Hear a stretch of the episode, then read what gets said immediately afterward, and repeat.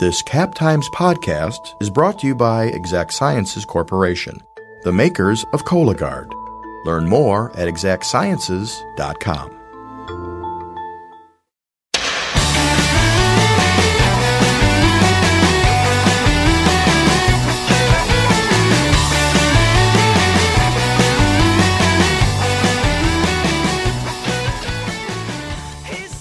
Michael Jones was just getting started as a teacher when Act 10 was introduced.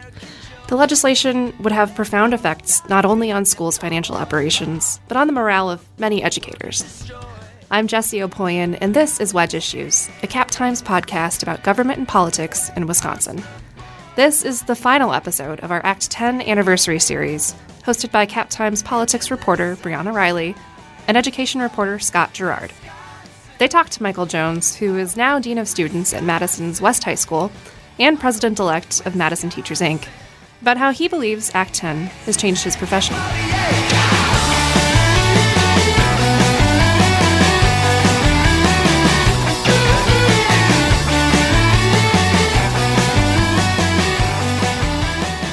So uh, we're really excited to have Michael Jones with us today. Thank you so much for being here, Michael. Yeah, pleasure to be here. Uh, really excited to add your perspective to this. So you you were just getting into teaching when Act 10 happened. Can you tell us a bit about the time just before Act 10, how teaching was going, what you knew about unions, and sort of your relationship to them up to that point? Yeah. So um, yeah. So before Act 10, I mean, I was into teaching about a year and a half. Um, I was actually, oddly enough, um, a freelance reporter for uh, the, for Cap newspapers in my twenties. Um, not a very good one, but uh, but I was I was in there, and uh, then I decided to make a career change um, into 2008 2009 and my first year was in milwaukee. So that was actually the year that uh so that was 09 010 so that was um you know walker hadn't been elected yet but he was he was obviously campaigning. And you know i it was my first time live like i was born in milwaukee but i had not lived um there until until my wife and i moved there for for the teaching job.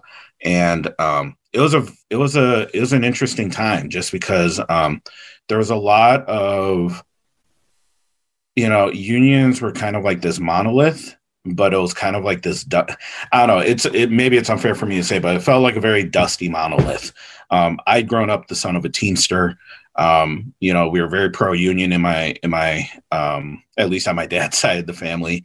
Um, you know, I'd always had a respect for unions, but also growing up during the Clinton administration and kind of with the third way Democrats, there was also kind of an ambivalence about unions that they'd always be there and that like they would never really change. And especially being a black educator, there was kind of like this vibe that like like I had to be a part of it, but like um because it was compulsory, it was not but it wasn't like something that I was like actively thinking about.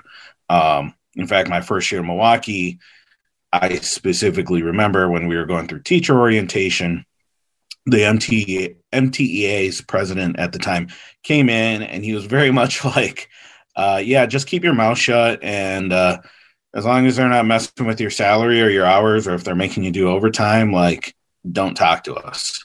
Like, you're a first year teacher, you don't really know what you're doing.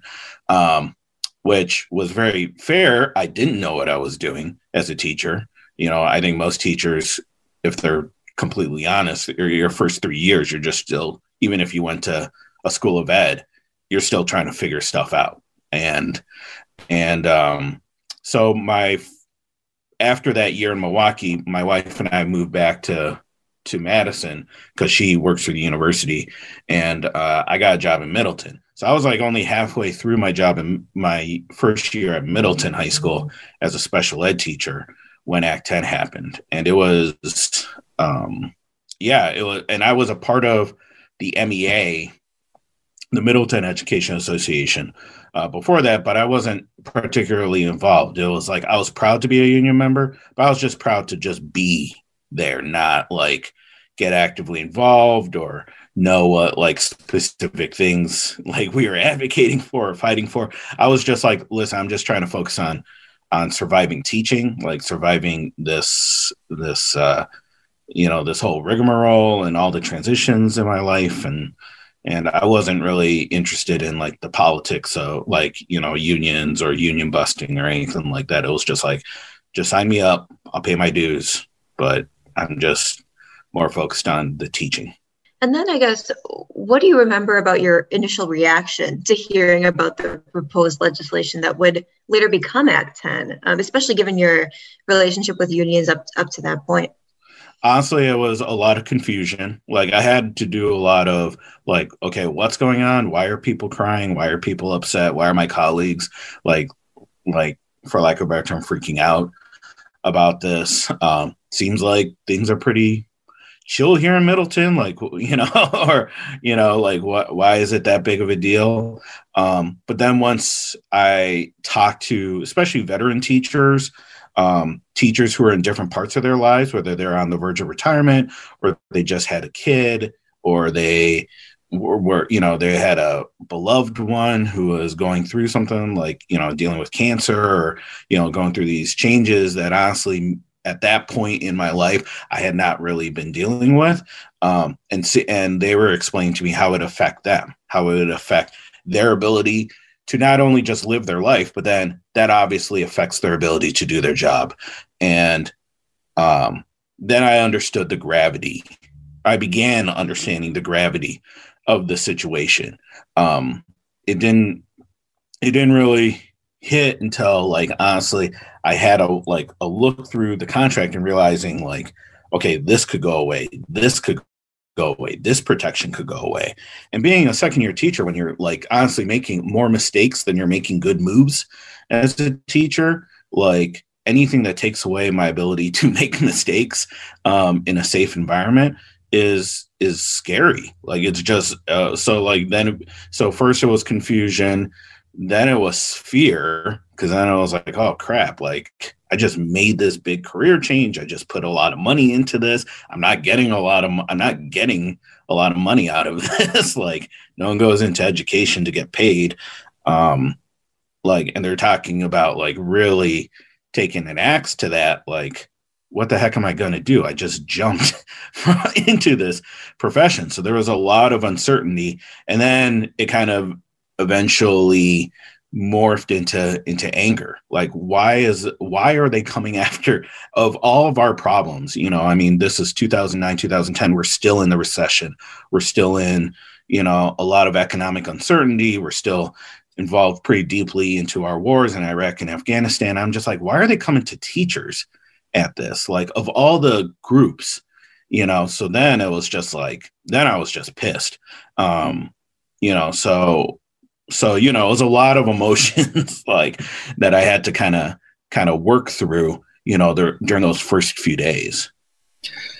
Did you grasp early on that if the legislation passed it could really shape your career in education from that point and sort of how did it feel to recognize that uh, it was extremely frustrating because it's like as a teacher there are various levels of control, especially like being a special ed education teacher. Like I have certain control over certain things. There are so many things out of my control as a teacher, like what goes on in in um, the lives of my students. There are certain aspects that I can I can really influence, but there's other parts of their life that like you know is like I'm not I'm not their parent, you know. And when I'm realizing, okay, this is just going to be straight up harm for the sake of harm. Like it's not like meant to stabilize the budget. It's just meant to just like kind of take an axe to like this monolith um, that's used to that's mostly been been a force for protecting people and helping people. Um, you know, it got it it really made me question like okay, do I really want to stick to this? Could I just go scurrying back to freelance writing or my job at the bank or or, or uh, you know, do I you know? So it made me question, um, you know, whether or not this was something I truly wanted to do. And ultimately, I said yes. Like this is something I I'm committed to. So then I was like, okay, if I'm going to commit to this, like then I got to fight for it. And um, and it that's when I began like just doing a ton of research, and spending a lot of my time just talking to my colleagues and listening to them and just kind of not much like knowing the quantitative like effects of it, but just the qualitative, like the fact that, okay, I'm going to walk into this space and I'm going to feel like from the moment I'm walking into the moment I leave this building, I'm just going to feel like I'm under attack. And then when I leave, I'm going to feel under attack because all I'm reading is how much I'm a, I'm a leech off of society and and how I'm being greedy because I want like affordable health care and like you know it's like there's not a lot of perks to being a teacher and then you know the very untrue belief that we just like lounge around on during the summers. You know they're pulling out all these like you know stereotypes or teacher tropes um to say how easy we have it. And I, look i'm not saying that it's like the same thing as like you know digging a ditch you know in terms of like physical labor or anything like that but but teaching is a physically mentally and emotionally draining profession and you don't get in you don't stay into this profession you don't get into this profession without being like committing almost everything to it and you have to be able to have the right to protect that if you don't then then um, it honestly makes your job not only tougher, but you then become a worse teacher because you're more focused on that than about helping the kid in front of you. If you're just worried about like if you're just walking on eggshells the entire time, like no good teaching really happens from that. Um, as part of your, I guess, your activity during that time, um, to what extent were you sort of at the Capitol just taking in the scene? Um, and and what moments you know stuck out to you still about the month or so um, during these massive protests? And, and how did it feel to be part of all of that you know at first um so being in Middleton, it was kind of like you heard it as a rumor, right? Like you just heard, hey, you know, people are gathering on the Capitol. People, Madison teachers are getting involved. Some ki- kids are getting up there. So at first, I was just, and I'm, I graduated with a poli sci degree. I'm a very, I was always very like interested in politics. So at first, I just came there just because I was like fascinated. I hadn't been to a lot of protests um, or anything. Even like when I was in college, like during during the Iraq War, like I was not one to march for anything, um, you know, and or rally for much.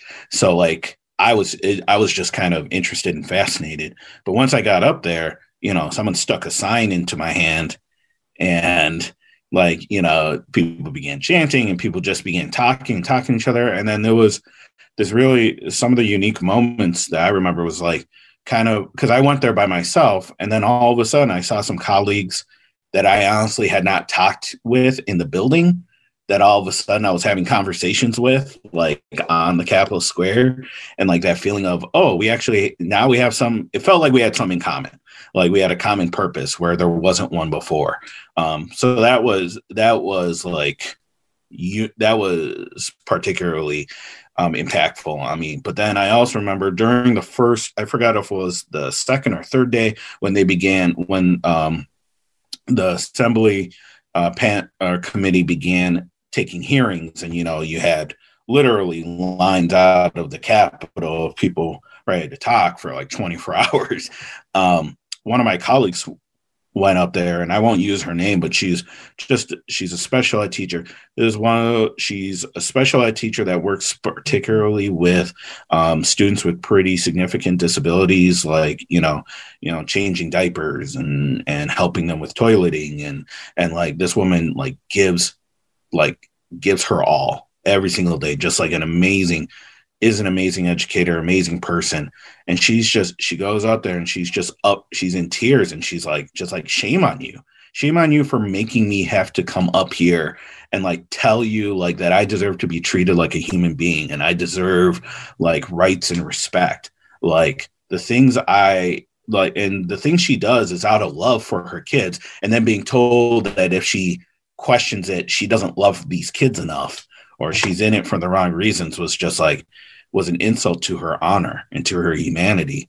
And I just remember really just being taken aback by the power of of what she was saying because it was they were trying to not just strip like certain rights or you know change the laws but you know in a, in a such such a profound way they're stripping at our humanity at our at the reason we do this and um you know i remember that and then of course i was just from then on i was like okay i'm gonna be here every night like i'm gonna talk to my you know my wife's you know my wife got interested, you know, and then I'm like marching, going into the Capitol and and chanting and singing and connect talking with people and being like, okay, what are we doing next? What you know, what's the what's the next move? Is it signing this petition? Is it like getting in line to speak? Um, you know, one of the things that I think really fueled my fire even to this day was I was in line to speak and it was like three o'clock in the morning and um, for those who haven't been in the Capitol before,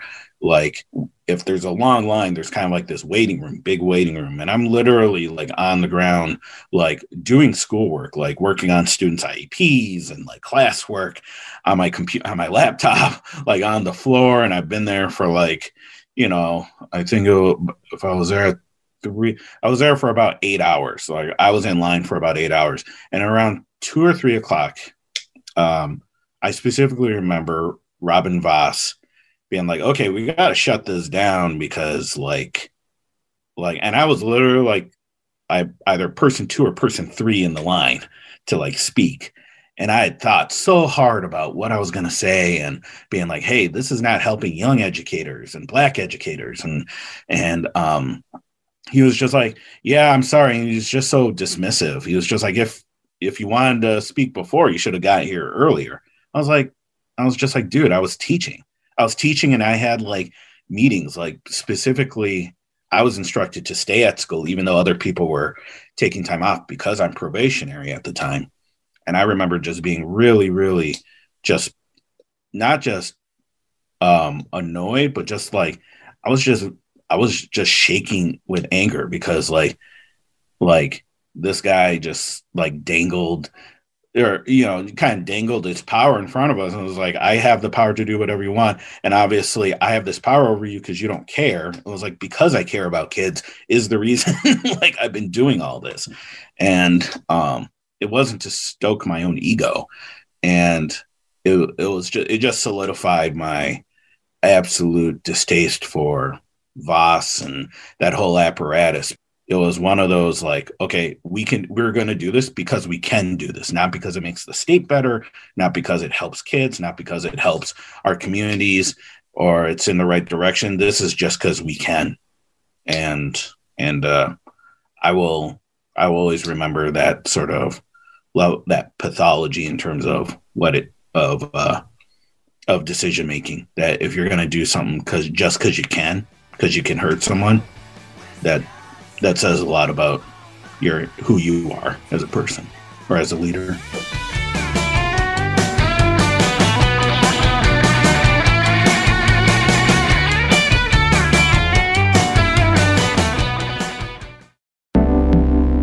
This podcast is brought to you by Exact Sciences. Join the Madison based team working to lead earlier cancer detection. Visit exactsciences.com to view the company's hundreds of open jobs. In the decades since the, those protests and since you went through all of that has the law affected the roles you've taken on you know including more broad positions like your current dean of students job your roles with mti oh absolutely. Because you it's i mean the law stripped away so many protections that like you know you are always i mean i haven't had a year as an educator where I've had more resources than I had the previous year. You know, every year it's what are we cutting? It's not what are we adding or what are we doing differently to support these kids? It's what are we cutting?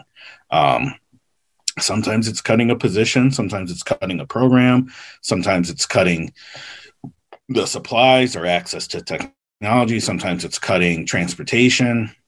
But I've like, and that and so not only does it change what you do like on a day-to-day basis or what i do on a basis whether that's how i figure out special ed supports how i figure out um you know back when i was a special ed teacher but as dean of students like what kind of interventions we can provide and what kind of support programs we can provide um and making me and others have to think like creatively how can we do the most with the least amount of money or with no guarantee of money but it changes your mindset because it makes everything done in a cynical way there's like i would honestly have to say most of the majority of my decision making process as an educator is not is it's there's always this balance of okay I want to do something that can bring joy or improve the life of this child or improve the life of my community.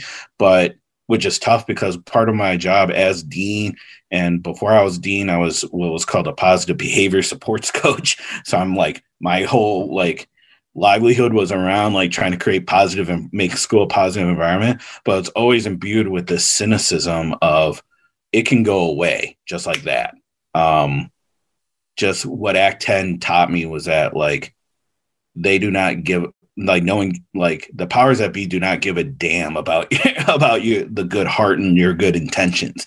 And that can't help but like tox you know toxify like your your intent because you have to be guarded. You have to be ready for it to go away. You have to be ready for your position to get cut. You have to be ready for for um the money to not be there. When someone says they're going to fund you or they're going to support you like that's nice. It makes you smile right then, but then you automatically say you don't expect it to actually happen until the money's in your account or until the thing actually happens. So I think it just like, and that's not, and that's just my personal experience, but I can't think of an administrator, a teacher, someone who works on the school board, someone who like works in MTI, where like, you know, we are all in a, I won't say dystopian, but just like you're, no one's expecting good things to happen.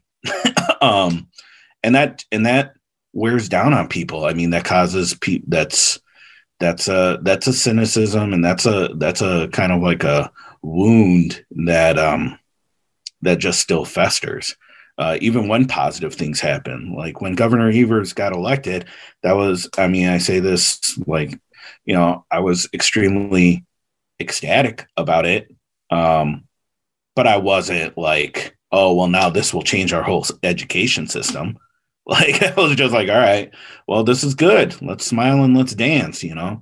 Um, you know, like when we, you know, we're talking about Judge Dallet or Judge Karofsky or the Supreme Court, you know, uh, making certain decisions or elections going, I guess, my political ways. Like I'm excited, but I, I still, I have, I'm very cynical about like good things actually happening from that. Even now, like I know this is going to be airing in March, but like you know, as we're talking about transitioning and the Biden administration, and and like the Department of Education, Betsy DeVos no longer being there, like I I have very low expectations or low low anticipation that like the federal government is going to do something significantly enough that will positively impact the lives of my kids and the lives of my community just because I never there's like there's someone always out there with with malicious intent um, out to like harm the system just because they can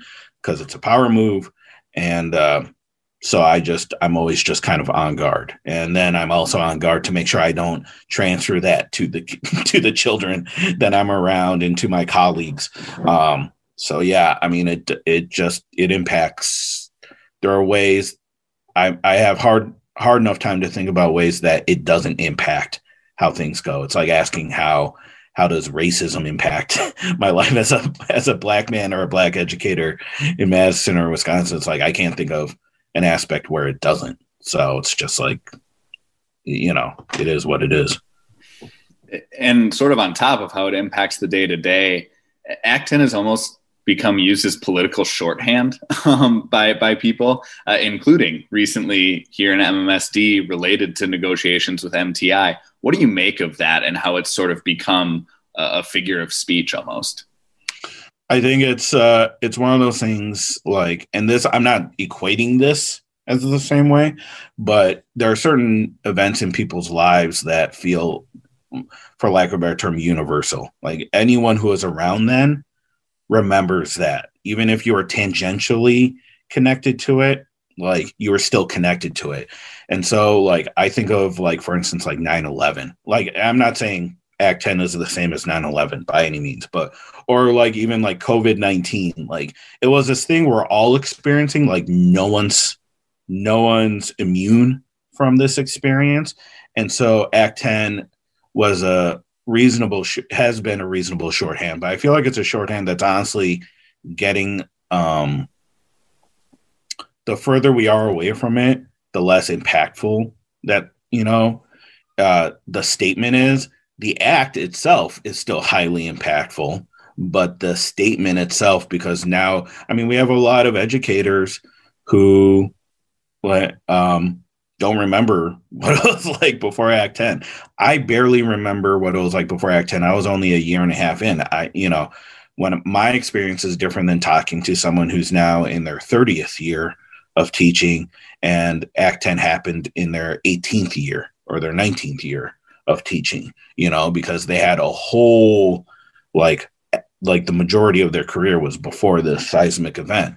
So um I think it's a useful shorthand, but I think it's a shorthand that honestly we have to kind of we have to kind of revisit to talk about to process this through and see all the ways it has led to a ripple effect of how how we've dealt with things. Because there are so many things between that that still impact us now that that uh that impact and like for instance you know you brought up okay we brought that up like when we were talking about the district you know um our district negotiations i mean as someone who's been part of those district negotiations the reason we did bring it up was because Act 10, I mean, one of the aspects of Act 10 is that it empowers school boards. It forced school boards, even well intentioned school boards, school boards that I think would be for, are friendly to teachers to act in ways that that harm teachers and kids unintentionally.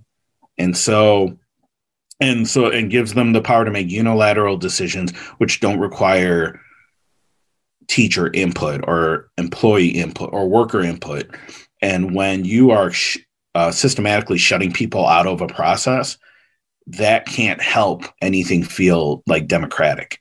So, like our MMS, our current iteration of our MMSD board, I'm pretty sure I I doubt any of them voted for Trump. You know, I'm guessing like if you ask them like to a T, they would consider themselves good, diehard like Democrats or liberals or progressives or whatever kind of left leaning like adjective you want to attach. But at the same time, some of the behaviors or some of the behaviors even with people in Doyle because they have because our district has systematically been starved of resources because our leadership has been starved of of these sort of things because we've all everyone's had to do more with less.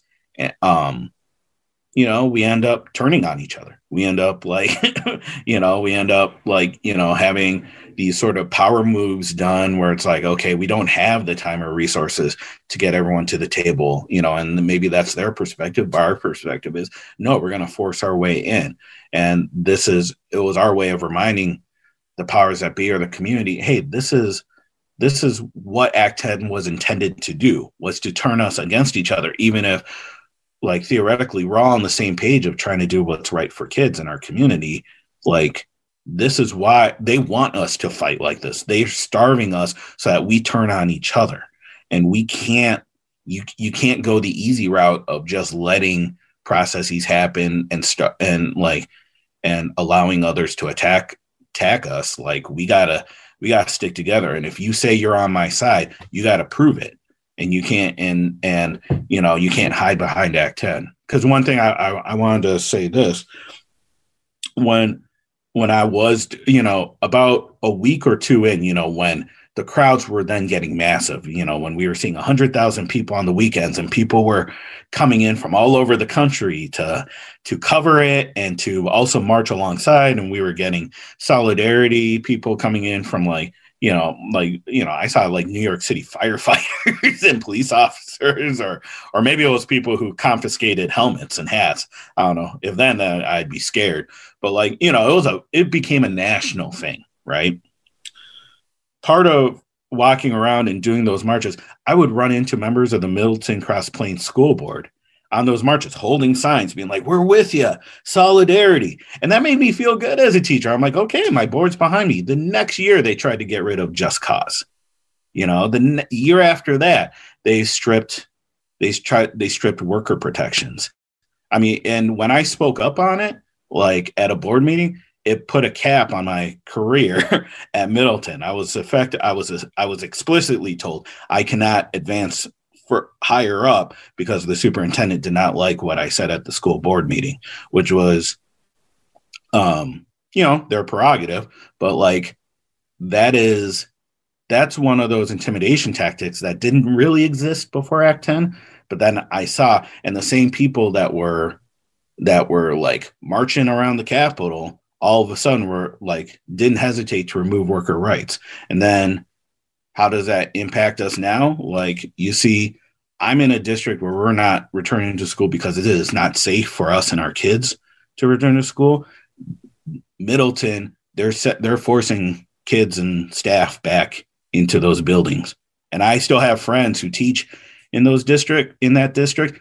They are they are scared not only for themselves but for their kids who are immunocompromised and that they don't have a plan. And I'll just speak on it because if they say something, then they're going to then there's going to be retribution from administrators and from the board. There's still people on that board who are from there from Act 10 and like who said, "Oh yeah, I marched. I'm I'm solid with teachers," and then wouldn't hesitate to. I won't even say stab stab their workers in the back. They stabbed them in the front. You know, so like you know, it's it's a this this act like you know it revealed a lot about about people's intentions. Um, yeah and that's a really good transition actually to my next question because i wanted to ask you you sort of bring it back to the challenges that educators are facing today you know some especially on the conservative side have said the way school districts have responded to the covid-19 pandemic this school year has shown that teacher unions still have plenty of power where they exist what do you make of that and can you talk a little bit more broadly about the effect of act 10 on teachers teachers unions through to today so i would say the effect it hits differently in a place like Madison or Milwaukee because we are kind of liberal enclaves, even with um, the anti-union actions that might occur. Like they're done in a different way. Like I will say like when I go to like WEAC, like state conventions, when I talk to educators that live in more conservative areas, when they even just do something like wear a red t-shirt or say I support the my union, they get threats, they get like intimidation tactic, they're intimidated, like they are not if they say something on Facebook, they're told like, you know, stay in your home.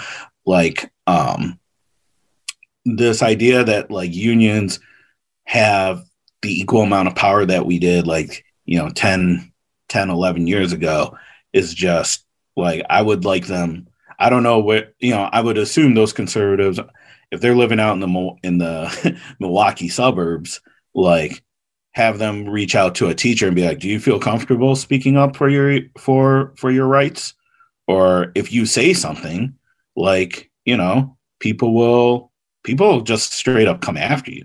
And maybe I shouldn't say because we're in a liberal enclave or in a liberal bubble because I've I mean I'm getting you know and this is maybe this is hearsay maybe you know this is just you know when i'm talking to educators who aren't in madison and they're in oregon or they're in sun prairie or they're in verona like middleton um of my friends who are not exactly in green bay but outside green bay like you know these are small enough communities where you run into someone at the grocery store you know people will say stuff about like that you don't care about kids. Like that's if, if you want to like really attack a teacher you can if someone accuses you of not caring about the livelihoods of of your kids like that's an extremely personal attack. Um i mean honestly i mean and we got to hear too right? The state journal makes their hay off of editorializing how i how like we don't how the unions are too powerful and don't care about kids but like um I would say those folks like like talk to some of my colleagues, some of my friends, like who like get threats for be, for just saying that they're union. Um, you know come to the WEAC convention when we're talking about certain certain things like even just being like hey we want to support black lives matter and someone saying like i support black lives matter or a teacher who lives out like in the marshfield area i support black lives matter but at the same time if i put one of those signs up like someone's gonna someone's gonna burn it like the minute it's out there. Like you know the the strength of our union has been um decimated because of Act 10, and not in, uh, you know just our rights as workers, but also in our ability to just speak on things that we believe deeply about. Um, and I and you know if I'm going to have the privilege of speaking to you or speaking kind of in a safer space because I'm in liberal Madison, that doesn't mean that I I'm going to ignore that that's that's a reality. And I would say the conservatives who who uh, say that you know unions have too much power it's like man like you, you're just they're just mad because unions still exist because their intent is to kill unions. So our mere existence is they think is too powerful um which is why i'm going to stick with them. Outside of sort of the union aspect of this how would you say act 10 has impacted the teaching profession more broadly?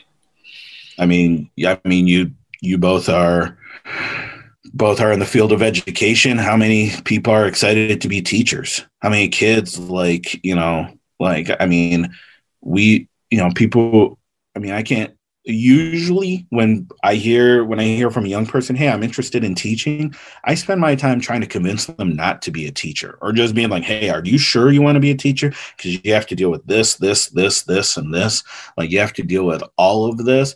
And some kids are like yeah i still want to do that. And it's like then i will fight to the death to make sure that you are a teacher right? But it is not a it is i mean you see the numbers even before the pandemic teacher teacher ed programs like the numbers are dwindling um are you know rapidly dwindling across the country. Um it's a national problem and we can't all of a sudden disconnect that from national and local attacks on teachers. Why would you go into to a profession that doesn't pay well that has a hard cap on how much you get paid?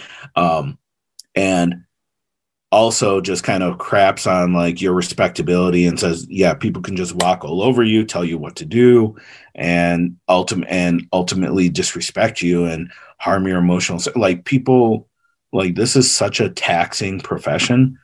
Um i've seen relationships be destroyed. Like people get divorced because of this job. I've seen people get estranged from like their family members, their children, because their children are mad because they don't spend enough time with them because they're grading papers until like until midnight. People who lose like you know they l- lose out on like opportunities to spend with their fan like with their loved ones or just even build connections. Um, you know the amount of I mean I'm in therapy. I'm on antidepressants. I'm in I'm on I'm I'm on I'm on a lot I'm on certain medications and that's because I'm in this profession that I love. And I say that with all, you know, you know, all the all the love in my heart for for being a teacher. I'm not going to leave, but this takes a toll. I've seen too many I I see people who are leaving like I I see posts from people who are leaving right this minute cuz they're just like it's it's not it's it's not healthy to be a teacher and or to be in education in general. Um, and then you're putting them constantly in harm's way like in in like covid or safety measures and things like that. Like you know i mean what does it say about how we treat teachers that like when the capitol is being in, during the Capitol riots, and when those you know treacherous, treacherous people like come in, the people who are arguably the most calm, at least from what I saw on Twitter, were people who used to be teachers, either people who used to be teachers or people who used to be soldiers, because they've both been drilled on how to deal with ma- with with shooters.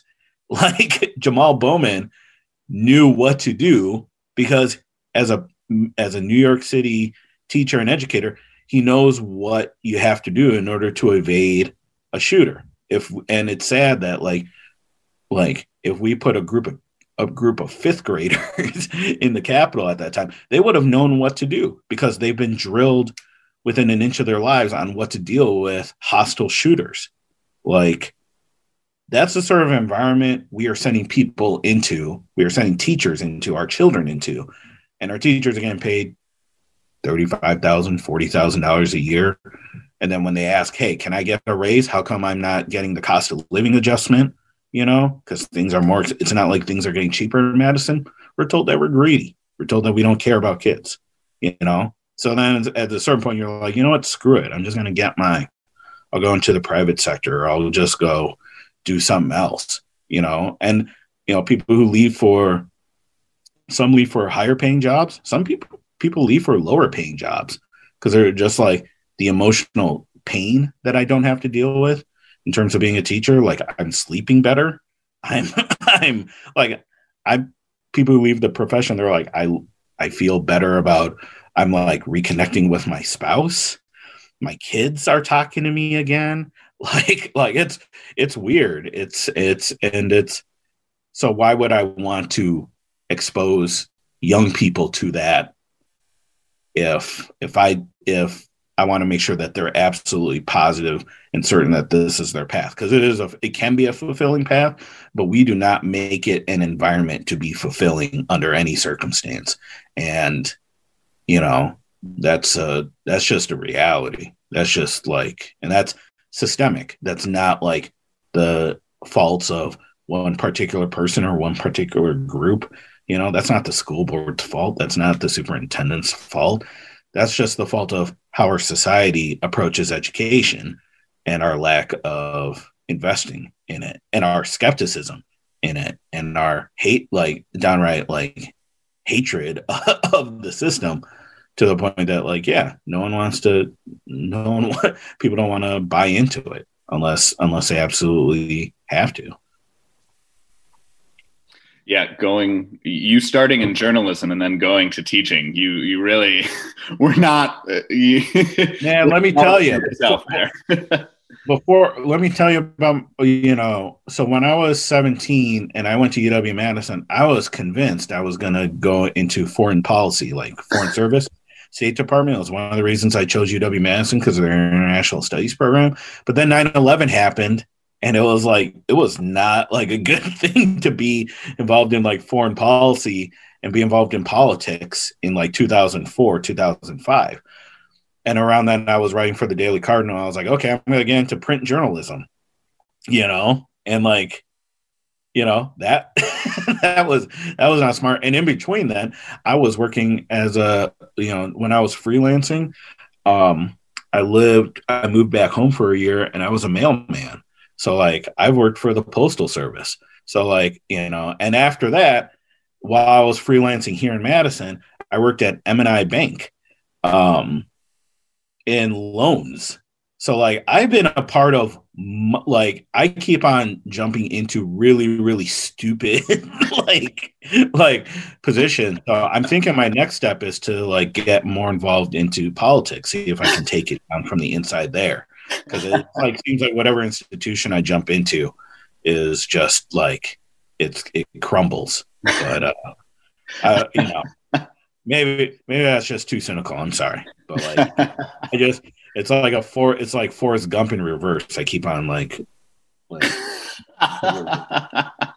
making that is a great reference. That is a great reference and, and a good reference to end on besides me saying go Daily Cardinal alums. Um, got to get yeah. that in there uh, especially as we have a Herald alum as the third person on this call. But I we cannot let this stand. but we outnumber her. So, Scott, you you didn't tell me that we were going to ha- be with a Badger Herald alum on this. I was not like if I knew this was going to happen, I would have said no. I, no, I'm just kidding. I'm just kidding. You know how white people say I have a black friend? I have friends who were who wrote for the for the Badger Herald. I have some friend. You know, I have I I know people who work for the Badger Herald. They can be wonderful people. They're not particularly good at football or softball, but you know they are. True, that is true. They yeah, they are, they are they can be they have a capacity to be great. Usually after they leave the Herald, because then you know it's kind of you get that toxicity out of you.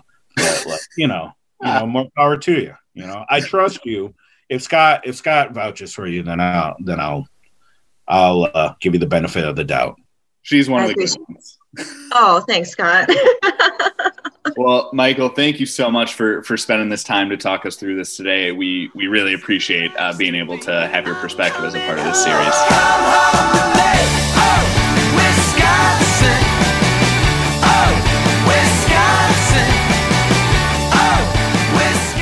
Thank you for listening to Wedge Issues. Our theme music is Oh Wisconsin by Loxley. This was the final episode of our Act 10 series, reported by Briana Reilly and Scott Girard, and produced by me, Jessie Opoien. To read more Act 10 coverage or to get in touch with us, go to captimes.com.